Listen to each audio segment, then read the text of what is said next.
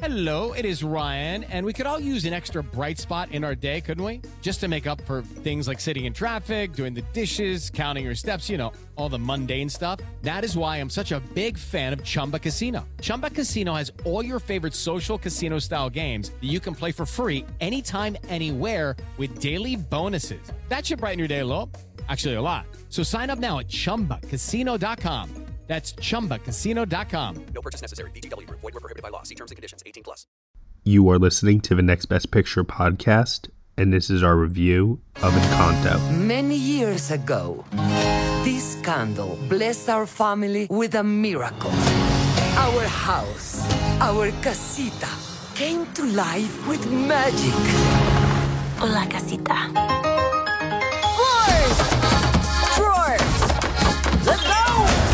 In time, every member of our family Cecilia, up top! was given their own magical gift. Uh huh. Uh-huh. I understand you. I'm not super strong like Luisa. The donkeys got out again. On it! Or effortlessly perfect like Señorita Perfecta Isabela. But Mama, why am I the only one that didn't get a gift? You're just as special as anyone else in this family. You just healed my hand with an arepa con queso.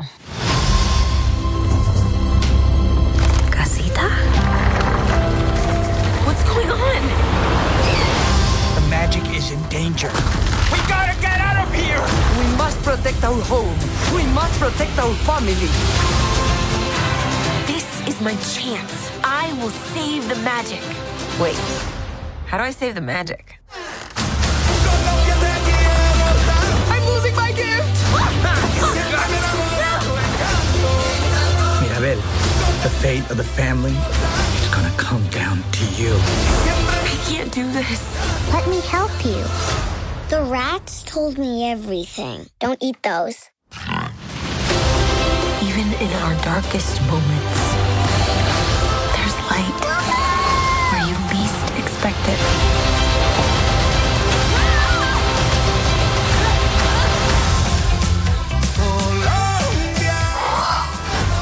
A lot of stairs. But at least I'll have a friend. Nope, you flew away immediately. Quitter! Hmm. All right, everybody, you were just listening to the trailer for Encanto, and the story is as follows The Madrigals are an extraordinary family who live hidden in the mountains of Colombia in a charmed place called the Encanto. The magic of the Encanto has blessed every child in the family with a unique gift, except Mirabel. However, she soon may be the Madrigal's last hope when she discovers that the magic surrounding the Encanto is now in danger. The film is starring Stephanie Beatriz, John Leguizamo, Maria Cecilia Botero, Diane Guerrero, Jessica Darrow, Angie Cepeda, and Wilmer Valderrama. It is written and directed by Jared Bush, directed by Byron Howard, and written by Charise Castro Smith. Here to join me today for this review, I have Josh Parham. Hello, hello. And also joining us as a guest here on the show, the founder of Film Posers, we have Josie Melendez, everyone. Hi, thanks for having me. Hey, thank you so much for coming here today. This is our first podcast together, fellow New Yorkers uh, uniting here. Yeah, and it's getting cold. it is. It is starting to get really, really chilly, but we have Encanto here to warm our hearts. Uh, it's the 60th produced film by Disney Animation Studios, and it's another film that is been kind of a trend for them these past couple of years in terms of telling stories from underrepresented groups and uh, adding another. I guess we can call. I assume, yeah, I think we could call Mirabel a new addition to the Disney princess lineup, I suppose. Yeah. She feels I kind guess of you like could. Raya and Meg in terms Mhm. of like Megara, where you're like they're considered Disney princesses, but they're not really like royalty, but we we love them anyway. Yeah, exactly. Exactly. And this is also um, a follow up film for uh, Jared uh, Bush and Byron Howard, who worked together on Zootopia. Um, and they brought on uh, Charise uh, Castro Smith here to write. Um, I think when it comes to uh, Byron Howard, actually, if I remember correctly, Yeah, no, yeah, yeah, yeah, yeah. He directed Zootopia, and Jared Bush was a writer, and he's now the writer director on this. So anyway, it's from the creative minds of that film, and we all know how great Zootopia was. So, how does Encanto hold up here against other Disney properties? What do we think of the music by Lin Manuel Miranda? What do we think of the voice performances? We're going to go into all of this today on our review. So, Josie, I'm passing it over to you first as our guest here. General thoughts. What did you think of Encanto? I honestly really liked it. I was a little bit nervous going into it because, of course, I have a lot of friends that are Colombian and they were very divided. Some of them are very excited, some of them were very worried because, of course, when a property handles your culture, you get nervous. And overall, we all came out of it really happy. Um, is it? It is definitely a film that I feel could have been set anywhere in Latin America because Colombia doesn't really tie into the story specifically, but it is a beautiful representation of uh, Latina culture as a whole. It's just beautiful. It's just really beautiful when you talk about it and like the way the characters interact and the way the story goes. It's very unique. Uh, for me, it's not Disney's best, but it is its most extraordinary. Interesting.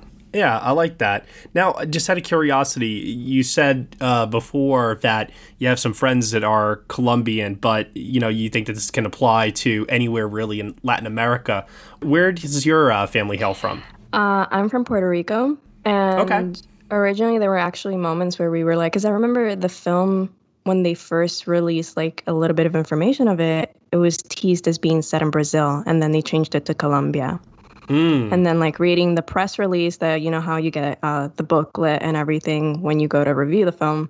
A lot of it was just saying that um, the setting was chosen at the end. First of all, they just wanted to tell a story about family, which I really do think it is very grounded in those values and how we relate to the people in our lives.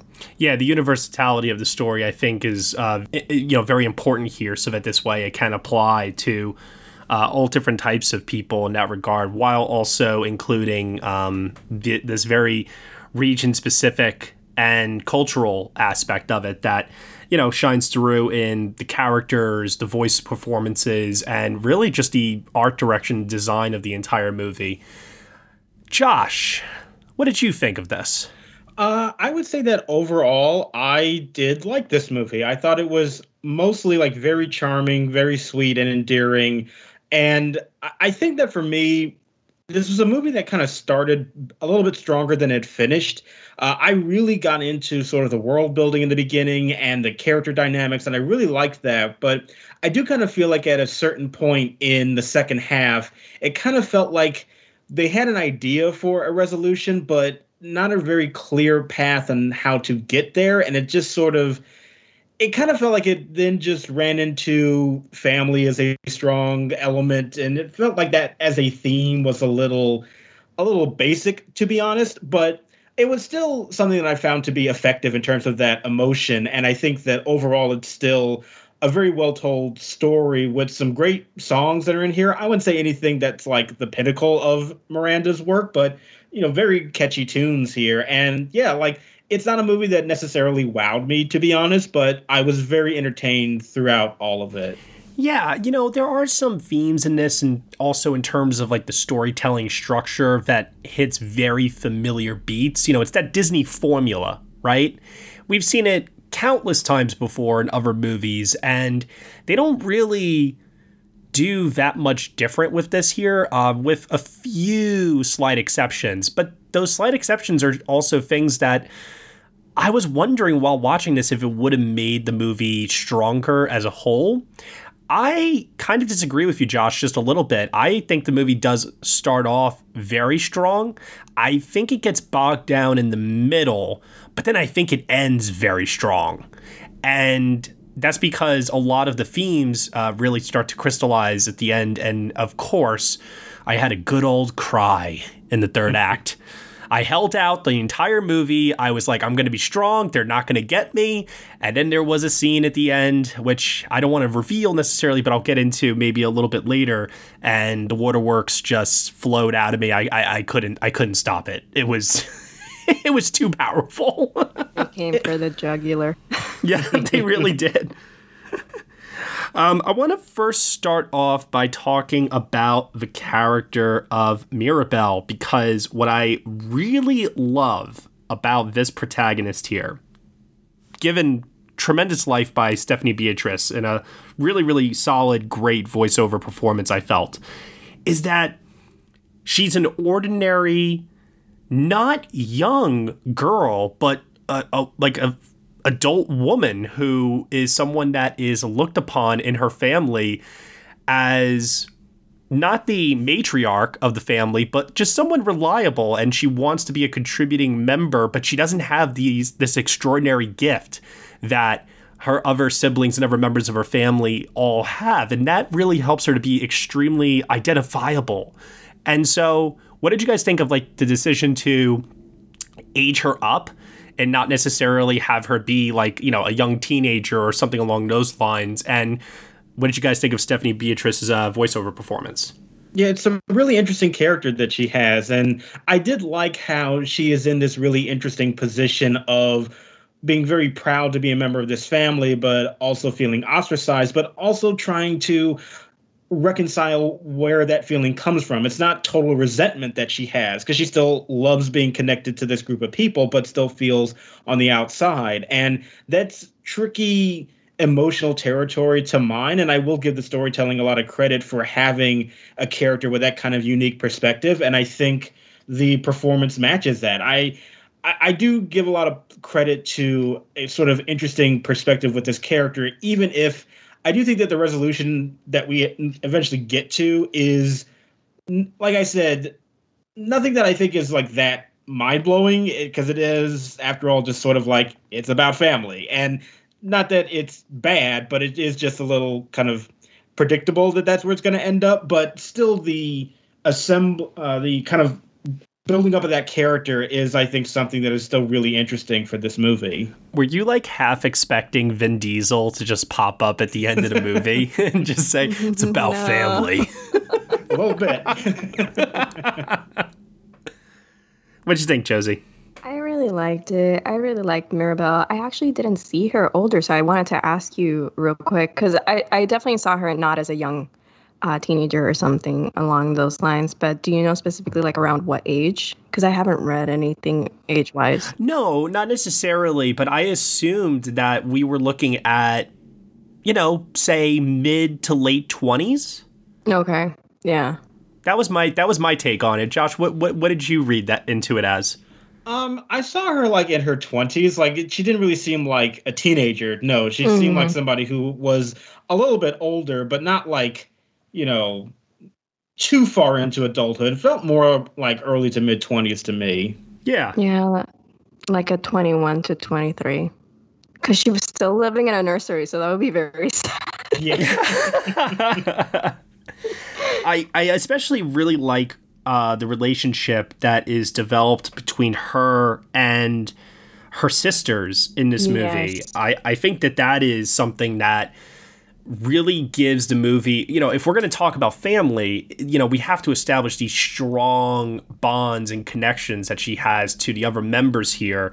And I was a little doubtful at first in terms of how all of this was going to kind of play into the story, but the way that she interacts, especially with Isabela, who is considered this beautiful, like ideal person that Mirabel, you know, I, I don't know, maybe she has a little bit of envy for her sister because she's more quirky. Yeah. I, I really just loved the way that those two characters interacted with one another and the way that their relationship gradually changes throughout the course of the story. Yeah, their song has also just really grown on me. At first, it wasn't one of my favorites because I was just so drawn to surface pressure. Oh, man. and then, yeah, then Isabela's song just became an earworm. It's hard to get it out. I freaking love surface pressure. I think that might actually be my favorite song in the whole movie. It's so good. And and that one is uh, done by Luisa, yeah, yeah. played by uh, Jessica Darrow here. I mean, that that might be the most fun and catchiest song I think in the entire movie, probably. See, I'm actually a little bit different on that one. I do think that song is very catchy, but I also felt like it was a little superfluous to be honest. Like the amount it moved the story forward and the characters forward, I felt like was necessary for what it was, but when it was over with, I have to be honest and say like it it felt a little it felt a little like extra to me. And mm-hmm. the other song with uh, Isabela, to me, that was the one that had a little bit more emotional weight to it and mm-hmm. more of the character growth. And I responded to that just a little bit more. Not that the other song is bad; it's still very catchy, but just in terms of its use in the story, I preferred the one with Isabela. Hey, hey there. there, I'm Hannah, and I'm Audrey.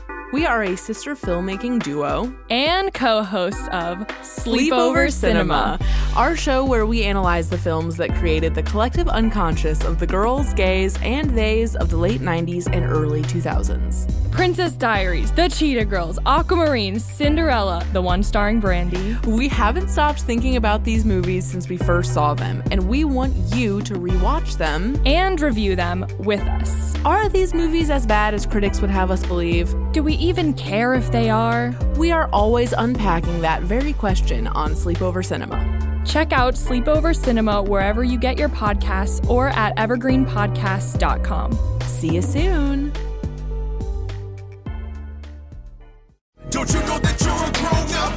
I'm a grown up. Me too. Yep, me too. But you know, these days being a grown up can really suck. Luckily, we're grown ups who grew up in the coolest generation. We had video arcades and also some of the best TV and movies ever made. We lived the origin of awesome consumer electronics. The list goes on and on. Yep, Generation X. Exactly. And we're Gen X grown up. Every week, the Gen X Grown Up podcast explores media, tech, toys, games, and more from both yesterday and today. Through the eyes of Generation Xers who absolutely love that stuff. You can find us on iTunes or wherever you get your podcasts. Or find us on our website, genxgrownup.com.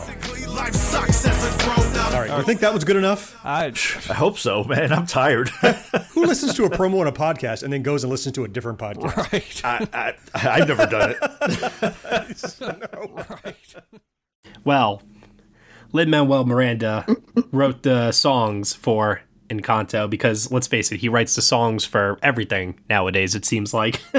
and I have to admit, while I was watching the movie, I I thought that all of the songs were good, but not a single one ever approached that level of greatness that something like How Far I'll Go from Moana did. Yeah, I felt the same way, especially with the I Want song, because Disney is known for their I Want songs. And while I did like the lyrics, that was for uh, Waiting on a Miracle, right? Yeah. Yeah. Mm-hmm. I like the lyrics, but I don't know if it was the delivery, because I thought Stephanie Beatriz was great, but I, I think that was her weakest song. So I don't know if it was that or if it was just simply the way that Lin wrote it. But just something about it. I was waiting for an, a How Far I'll Go moment, and I didn't quite get there. Yeah, the the songs are like they're good for the most part. Like they work for this material, but there is something about them that doesn't necessarily like leap off the screen and fill you with this true sense of excitement. Like they go with this movie and they are very well done, but it they are kind of missing like that extra spark to make them seem sort of really more special. And even though you're having fun listening to a lot of them, it never reaches like that next plane of okay, this feels actually something very kind of special and inventive. It's just sort of generally good. And something that's very unique about this movie compared to other Disney films, uh, I, I like I struggle to think of one off the top of my head right now. This movie doesn't have an antagonist. Yeah, which yeah. I don't necessarily mind, but I do think it feels like it doesn't have an antagonist, but it also sort of wants like it, I don't know, the structure almost like still necessitates to there to be one, so it it feels a little bit awkward in terms of the storytelling in that second half, which is some of my complaints with it, and it just feels a little unfocused at that point for me. Yeah, the struggles are definitely more internal. Which, on one hand, I really appreciated because it felt more mature. Personal. Yeah. And personal, yeah. Mm-hmm. But on the other hand, it did feel like this movie really was missing um, somebody to go against Mirabel. Not saying there had to be like an action scene or anything like that, but it, it was a little odd to me that this whole movie played out with a conflict that was all internalized. And it just Mhm. and like I said before, I'm struggling to think of the last Disney movie that did something like this, and I'm surprised that it works as well as it does. But something deep inside me believes that the movie could have been better if there was somebody you know that was maybe the cause behind the curse or something like that. Yeah, I don't see this as a solution, but I wish it had been explored more, which is the fact that like they kind of brush it over the surface, but they never really go to it directly. And it's the fact that um Abuela Alma also didn't have any powers like Mirabel because she was given the miracle. Mm-hmm. And I would have loved to have seen that interaction between the two of them because why are you being so hard on Mirabel when you're in the same position as her? I really Yeah. would have liked to have seen them explore that because it also deals a lot with how uh, older generations look to the younger generations for like hope and the future of the family, but then they don't see their own faults. And I, I it just would have been such a great dynamic to explore. Yeah, that's that's a really good point because the abuela is like the closest thing you have to an antagonist in this story, and Yeah. Obviously their dynamic is complicated and i think that for the most part it's still interesting to see but there's definitely a lot more there that's more complex and nuanced and i do think that as we get into sort of the last act of this movie when they're going for the bigger emotions I think maybe that missed opportunity is another source of my frustrations with a bit of the storytelling, like that it gets the job done, but it could be better. And that is a little bit, I think, of an element that's missing with this film. See, I found it to be very confusing and hard to follow because I was kind of waiting for uh, Abuela Alma uh, Madrigal to kind of take a bit of a darker turn, if you will, and maybe start to really inhabit that antagonist role. Instead, what the movie did in the third act between her and Mirabel really floored me because as Josie was saying, it was much more complex, and her story that she tells Mirabel through that incredible song and this, just a beautiful moment that the two of them share with one another. That's where I completely lost it, and I just started weeping. Uh, I, I I I couldn't hold back anymore at that point because there was just such a there was such a nice element of seeing a relationship play out in a Disney animated film that felt very grounded in reality, even with all these magical elements. It, it- like, forget about the magic. If you take all that out of it and you're just telling the story of this uh, individual and her family who is struggling to find her place within the family and also uh, like you were saying before the older generation um, also viewing her a certain way as well but then the two of them just kind of coming together uh, by the end of it all I-, I was really really moved by it all Yeah, that song that plays during that moment. I, I have to admit, the first time I I heard it, I was a little underwhelmed, honestly, just because it does go for such a more kind of muted presentation, despite the emotions in that scene being very heightened. And I will admit that initially that contrast was a little off-putting to me but the more i have thought about it and the more that scene has settled with me i've actually come around to really liking that song and i do think it is one of the of the stronger moments in the film Dos Oruguitas, I think it's called, right? Yeah, Yeah, dos oruguitas. And the for me, it was the visual storytelling. Yeah. Even if the song itself wasn't maybe the catchiest or the big banger of a song, like we were saying before, that none of the songs in this movie ever reach. It was the visual storytelling, the montage, and the way that they uh, showed uh, Abuela's history in that sequence. That that that was what did it for me. Yeah, it's also the first song Lin Manuel has written entirely in Spanish. Yeah, yeah. And, you know, it's interesting too because whenever I see this, Vivo, or anything that he writes, you know, music for, it is very interesting how they're all kind of written in his singing style. Yeah. Like there's that element of a little bit of rap inserted into it sometimes. Um, and it's got like some hip hop and, you know, so on and so forth. And, you know, there's a lot of different influences at play here. Uh, and once you like recognize Lin's style, it's kind of hard to unrecognize it. But there are certain moments where I do think it is really uh, befitting of the type of story and the culture that they're trying to present here as well. And like I said before, I, I don't believe that any of the songs ever reached that higher level. Uh, but I do think across the board, they're serviceable to very good. Just I just I just don't think any of them are great. Even even uh, this one, you know, like I said, it's like I don't know. I don't think it's because I don't speak Spanish. I don't think that that's the reason. Because the visuals were strong, the music itself was strong. I don't know if I necessarily needed the lyrics to kind of help me along with that. I don't I don't know, Josie. Uh, you, you you speak Spanish, right? Yeah. Yeah. I mean, so like, what what did you make of it? Like being able to you know get everything out of it. So watching the film the first time, Dos Oruguitas was the first time that I was like, oh, okay, this is what I was waiting for. And it was mostly because I do see the um how the song can feel a little bit mid in terms of the entire movie because at least the first time when I saw the film, I felt like the songs would floor the story and I wanted them to mend more with the story a little bit better. Mm-hmm. But I just really enjoyed how the song entirely was in Spanish. There were no subtitles. Like it didn't feel othered as we have seen in the past with other films that feature other cultures. Mm-hmm. So I did really appreciate Disney doing that. And it just felt like a nice pause. Like the entire film, it just felt like we were constantly moving forward with Mirabel. And it was nice to just have that moment where it was just us seeing the story, seeing two people fall in love. And also, like, Dos Oruguitas is kind of to the style of a Spanish lullaby. So it just felt very unique. And I found that to be very endearing.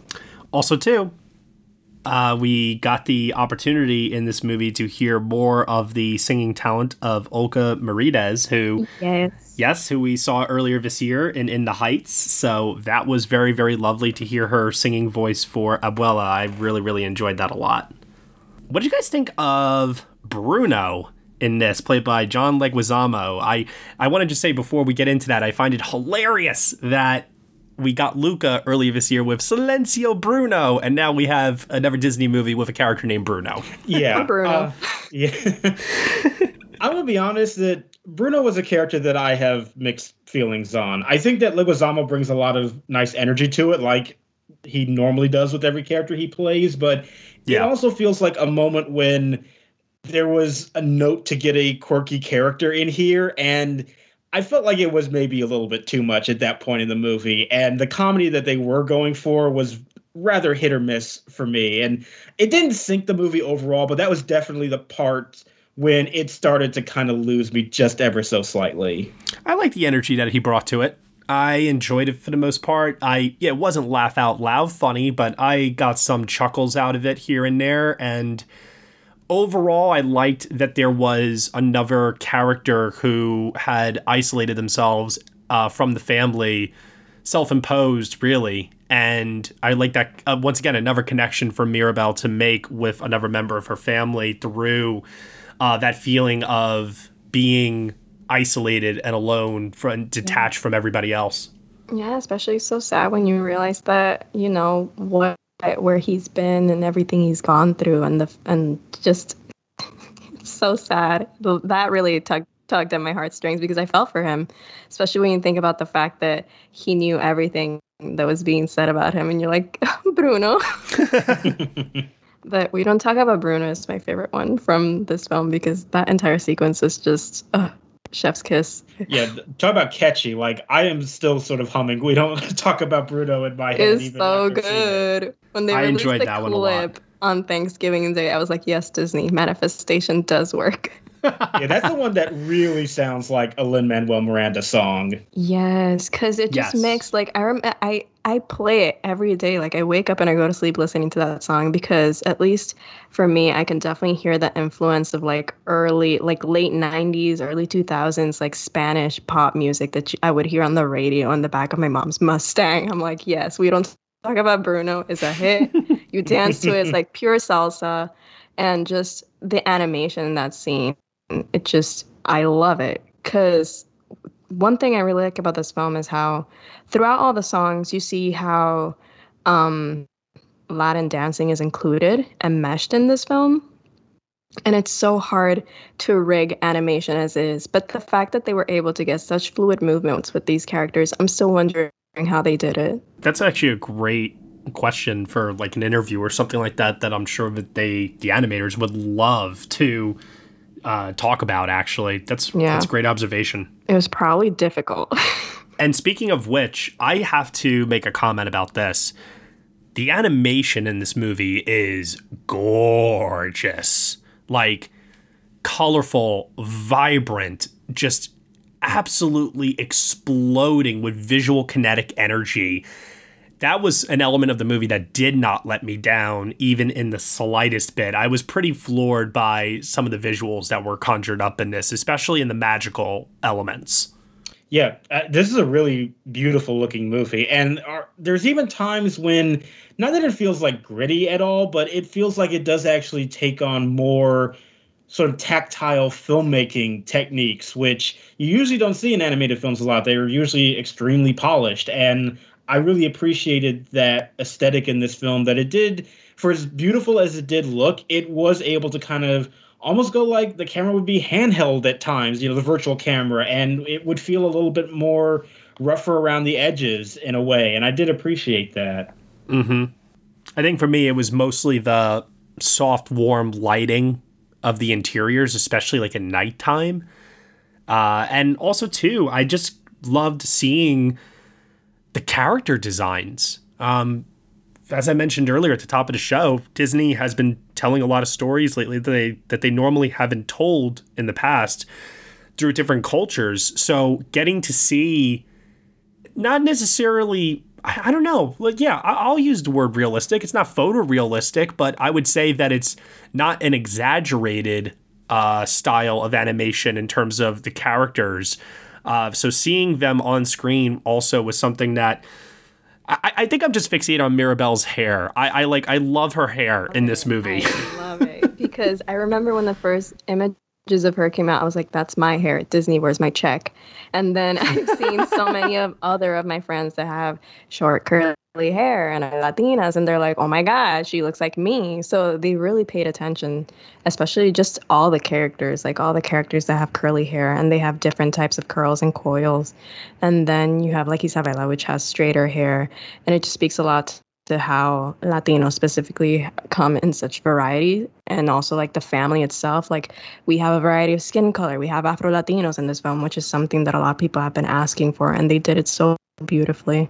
All right. So now what I want to do is I want to get to uh, final thoughts on Disney's Encanto here. So anything that we didn't mention that you want to bring up or something that you want to reiterate, uh, Josie, we'll start with you. Yes, I think it's just a great film.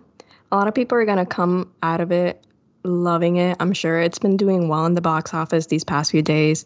So if you haven't seen it, please go watch it. It is beautiful. It is respectful of the culture. It is just a wonderful story about family and how we shouldn't put that much pressure on ourselves because we are wonderful. And what's that if not Disney? Surface pressure. Yes. Josh Parham, what about you? Um, I think I just want to reiterate just how much I did appreciate the diversity of the family members, and I think that's something that it's not that hard, and it, it's very relatively easy to do to get that into a movie. And I think showing how every member of this family just looked so different from each other, but we're also still connected, I think was a very nice thing to put into the world. And yes, especially since even other Lin Manuel Miranda projects have been the subject of such controversy, it was nice to see this almost feel like a response, even though it clearly wasn't intended to be. But it's like it can be done, and look how wonderful it is. I have a couple of things here. Um, first things first. I love the proposal scene and how everything just goes absolutely wrong in that sequence. I got I got quite a good couple of uh, laughs and gasps and definitely oh shit moments uh, from that sequence that I that I really enjoyed. This movie got me thinking a lot about what gift would I want I mean, it's obviously something that, you know, you can't necessarily choose in this world. It kind of just happens to you. Talking to animals, super strength, flowers, I, I whatever, right? And so it just like I, I got I got interested in thinking about, oh, yeah, if I had a gift, what what would it be? You know? I mean, the ability to heal, very nice. I mean, just ask Wolverine. You know, yeah, it's pretty good. I think that would uh, be very quickly the one I would want. I think I would want. Hmm. I don't know. Come back to me, Josie. What, what gift would you want? I definitely related a lot to Tia Pepa with her cloud, but I would love to be Mirabel's mom, Julieta, and just walk around with flowers in my pockets and heal people with food. So I'm gonna I'm gonna bounce off Josh. I would really love to be Julieta. I, oh God, is it lame for me to say uh, the reading minds gift? I'll just go with that. I would like to know what people are thinking. Hey, it would be very helpful for an Oscar race. the prediction's a lot easier. Are you voting for Encanto or Flee? oh man, that's fantastic. And the other thing too, I want to just say is I know I commented earlier on this film's lack of an antagonist, but the more I think about it, the more I'm just so impressed that the movie works without one. And I do think that that is why the themes at the end of the movie, in terms of the generational trauma and trying to build a better life for your family, and Mirabel accepting her family for who they are and them doing the same for her like all of it just kind of comes together in a way that just feels much more relatable in a way that you know I normally don't see in Disney films. I tend to see these kinds of themes in other animated films that are more catered towards adults and less so towards kids. And so seeing that brought here, it's very complex and something that maybe I don't know. I don't know if like the youngest of kids will necessarily be able to fully grasp the weight of the themes in this, but at the same time, I think that that's a great learning experience and one that I'm sure parents are very, very appreciative of to be able to discuss then with their kids uh, afterwards. And that's it for my final thoughts on Disney's Encanto. I'm a pretty big fan of it overall, even if I I think I need to see it a second time just to be 100% certain about my feelings towards it. Overall, I really, really like it a lot. I got to admit, like, the act of sitting down and watching, like, in the moment, because the storytelling structure was definitely uh, different and took me aback, and some of the stuff that this movie was doing was different than other Disney movies before it, while still obeying the Disney formula in terms of you know everything's going to have a happy ending and everything's going to work itself out in the end and so on and so forth i was still very moved by this overall and i thought it was gorgeous to look at. I'm giving this a really high recommendation. I'm going with an 8 out of 10 for this. This is a very a very very good respectful animated film from the mouse house josie what about you yeah, I'm definitely giving it a 7 out of 10. So I'm still up there. I've seen it twice and I can't wait to see it again. And I feel like my rating is probably going to go up eventually. But for now, I'm loving it. And definitely watch it again because the second time had me like falling in love with it even more. Yeah, I have a rule around here, uh, which is if I cry during a movie, I automatically bump my rating up an extra point. So, yes. truth be told, I was a 7 out of 10. But like I said, when they got me at the end, I was like, oh, damn it, it's going to be an 8. Josh, what about you?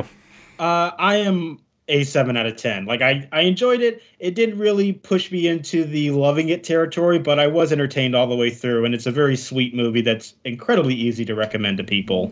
All right, and in terms of the awards potential for this, uh, there are two categories that we have been discussing here at Next Best Picture since the very beginning, even before anybody saw the film. And I still think that these two categories are holding strong at the moment for Encanto, and that is Best Animated Feature and Best Original Song, which they are uh, campaigning now for Dos or Oruguitas. Uh, so looks like that's the one that they're going to ultimately push in the end. And having seen the film, I understand why. I think it makes a ton of sense. I do think that it is something that you need to see within the context of the film, though, and you can't. I don't know if I don't. I don't think you can listen to it on on your own without the visual story that's being told. Because then I, I wonder then if people will still vote for it without that. Yeah.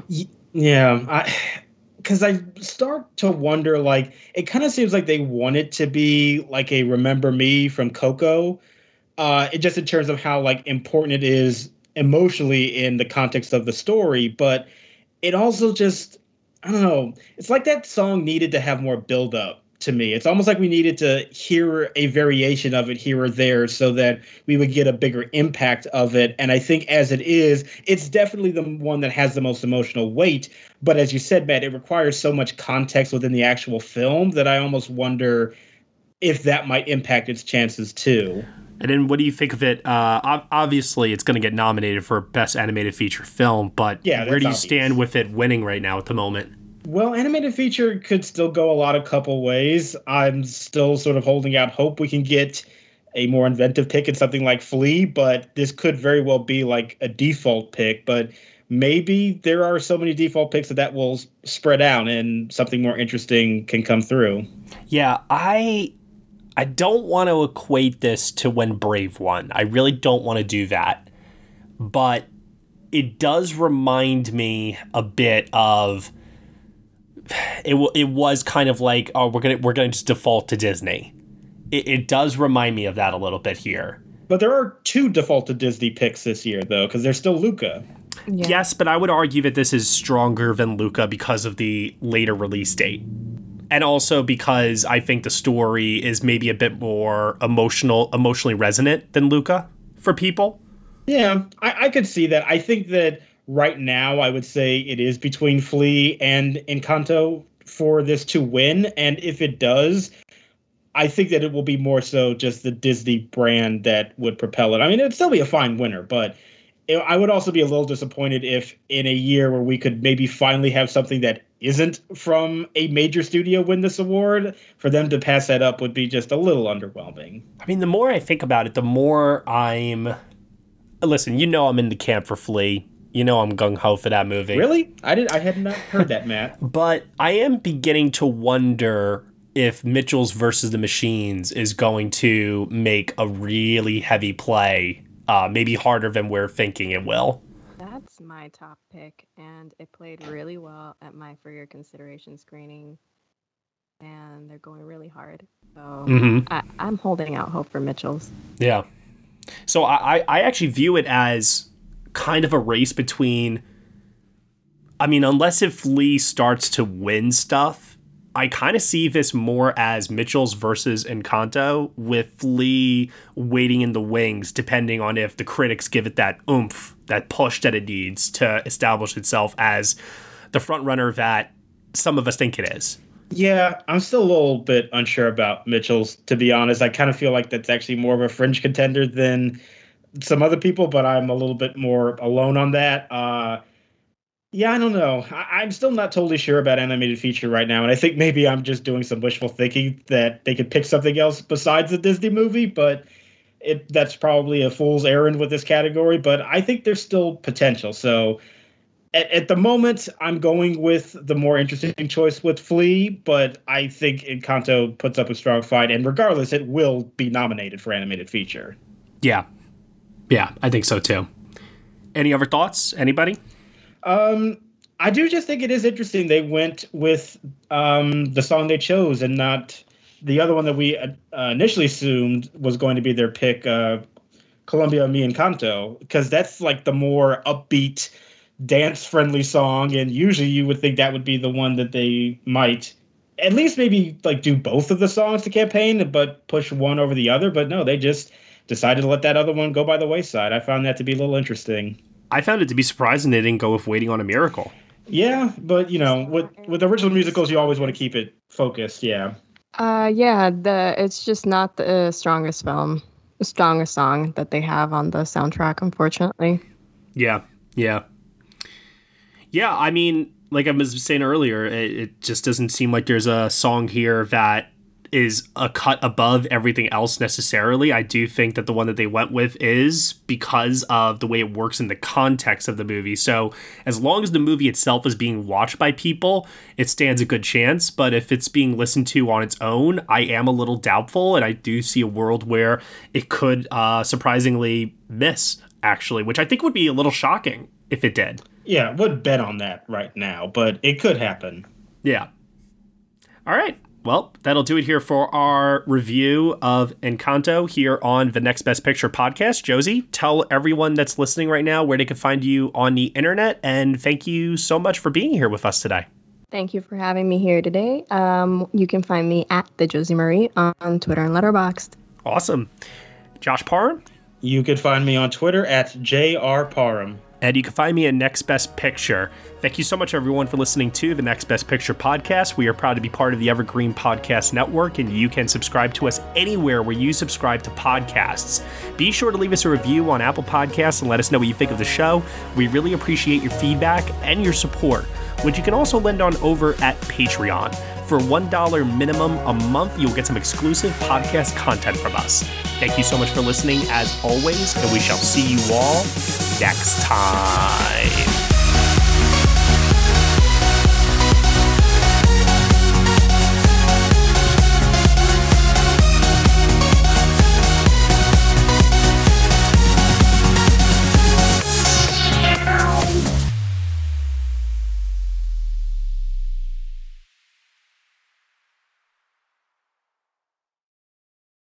Guys, it is Ryan. I'm not sure if you know this about me, but I'm a bit of a fun fanatic when I can. I like to work, but I like fun too. It's a thing. And now the truth is out there. I can tell you about my favorite place to have fun Chumba Casino. They have hundreds of social casino style games to choose from, with new games released each week. You can play for free anytime, anywhere. And each day brings a new chance to collect daily bonuses. So join me in the fun. Sign up now at chumbacasino.com. No purchase necessary.